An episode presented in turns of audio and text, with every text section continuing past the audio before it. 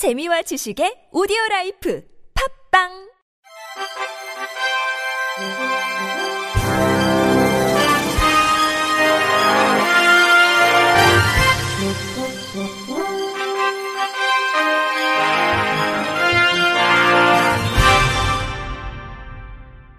청취자 여러분 안녕하십니까? 12월 다섯째 주 주간 KBIC 뉴스입니다.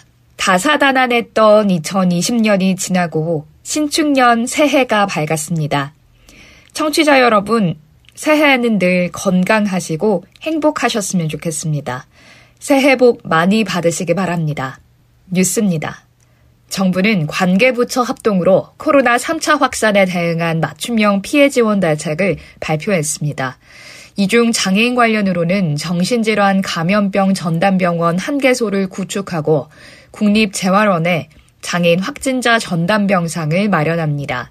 또한 필수 노동자 처우 및 근무 여건을 개선하기 위해 장애인 활동 보조 인력, 사회복지종사자 등 취약계층 돌봄 종사자의 처우를 개선합니다.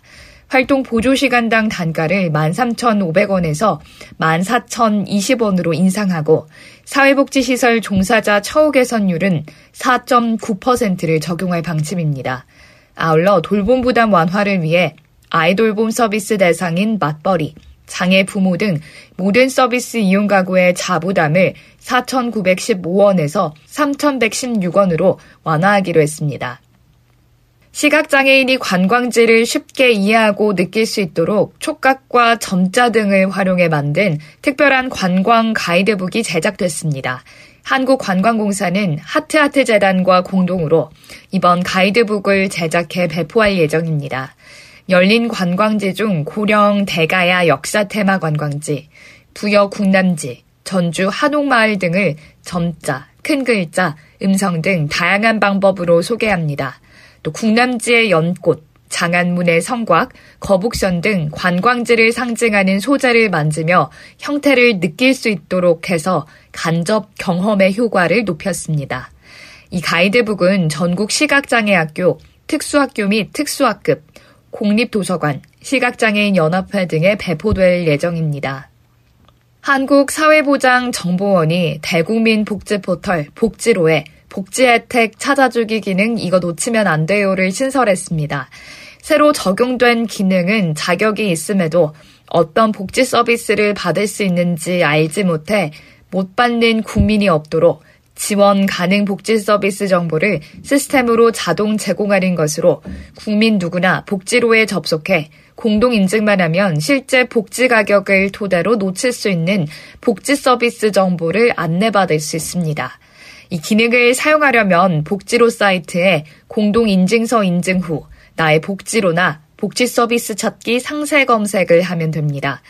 이번에 신설된 기능은 기초생계, 기초의료, 기초주거, 기초교육, 차상위 계층, 등록 장애인 등 6개 복지 자격을 기반으로 14개 중앙부처 복지 서비스 중 누락돼 놓칠 수 있는 정보를 찾아 사용자에게 안내합니다.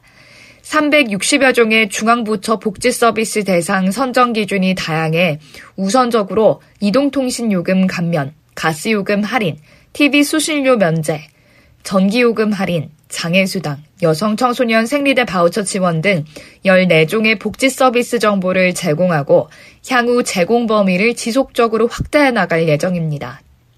앞으로 만 18세 이상 저학력 장애인들도 평생 교육시설이나 복지관에서 교육 프로그램을 이수하면 초중등학력을 인정받을 수 있게 됩니다.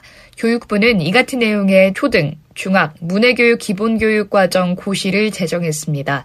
특히 검정고시를 보기 어려운 만 18세 이상의 저학력 장애인도 장애인 평생교육시설이나 일반 평생교육시설, 장애인 복지관 등에서 문해 교육과정을 이수하면 교육청의 심사를 거쳐 초중등 학력을 취득할 수 있습니다. 교육부는 교육과정의 원활한 운영을 위해 교과용 도서와 교수 학습 자료 개발, 평가 등에 필요한 제반 사항을 지원할 방침입니다. 사회복지법인 따뜻한 동행이 한국 프로골프협회와 장애 인식 개선 교육 사업에 함께할 재능 있는 장애인 강사 모집을 위한 나는 강사다 콘테스트 참가자를 모집합니다. 이번 콘테스트부터 비대면 온라인 교육의 영역을 포함해 장애 체육인, 장애 예술인 등 강사 영역을 확대 진행합니다. 신청은 오는 2월 7일까지 참가 신청 서류 및 10분 이내의 모의 강의, 지원 분야에 대한 전문성과 활동 경험을 드러낼 수 있는 자유 영상을 따뜻한 동행 누리집을 통해 제출하면 됩니다. 따뜻한 동행은 지원 분야에 대한 활동 의지와 실제 참여 가능성, 역량 등을 고려해 랜선 오디션과 심사위원단의 심사 등을 거쳐 최종 5인을 선발합니다. 선발한 이들에게는 상금을 수여하고 장애 인식 개선 교육 전문 강사로 활동할 수 있도록 자격 취득을 지원합니다. 국회 문화체육관광위 국민의힘 김예지 의원이 21대 국회 첫해 의정 활동 성과를 담은 2020년 의정 보고서를 발간했습니다.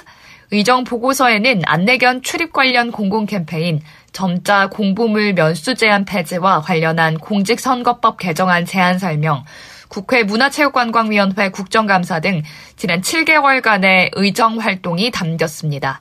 또 장애인 서비스 지원 종합조사의 장애 유형별 정도별 특성을 반영하는 내용을 담은 장애인 활동 지원에 관한 법률 일부 개정 법률안 보조견의 출입 거부 사유를 대통령령으로 명확히 해 장애인의 이동권을 보장하는 내용을 담은 장애인 복지법 일부 개정 법률안 등 50건의 대표 발의 법률안과 문화, 예술, 체육, 장애 분야 예산 확보 내역이 상세히 기록됐습니다.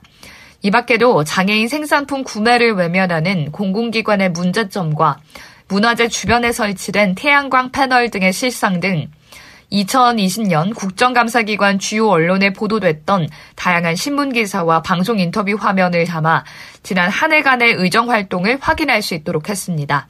김예지 의원은 사회적 약자와 소수자도 주권자로 존중받는 대한민국을 만들기 위해 2021년도에도 최선을 다하겠다고 밝혔습니다. 실로암 점자도서관은 시각장애인을 위한 지하철로 가는 촉각 테마지도 터치로드를 제작했습니다. 터치로드는 시각장애인이 평소에 가보고 싶었던 곳 또는 현재 가보고 싶은 곳에 초점을 맞춰서 대중적이고 인기 있는 테마지를 촉각 지도로 제작했습니다. 구체적으로 역사, 자연, 문화, 3종의 테마로 된 테마지 10곳을 촉각 지도로 제작했고 총 3권으로 분권해 활용 가이드와 함께 구성했습니다. 해당 자료는 전국 시각장애인 특수학교, 점자도서관, 시각장애인 복지관 등 유관기관에 배포할 예정입니다. 점자도서관 박옥희 관장은 시각장애인이 터치로드를 활용해 테마지에 안전하게 보행할 수 있기를 바라며 잠시 일상에서 벗어나 쉼을 가질 수 있기를 기대한다고 밝혔습니다. 이상으로 12월 다섯째 주 주간 KBIC 뉴스를 마칩니다.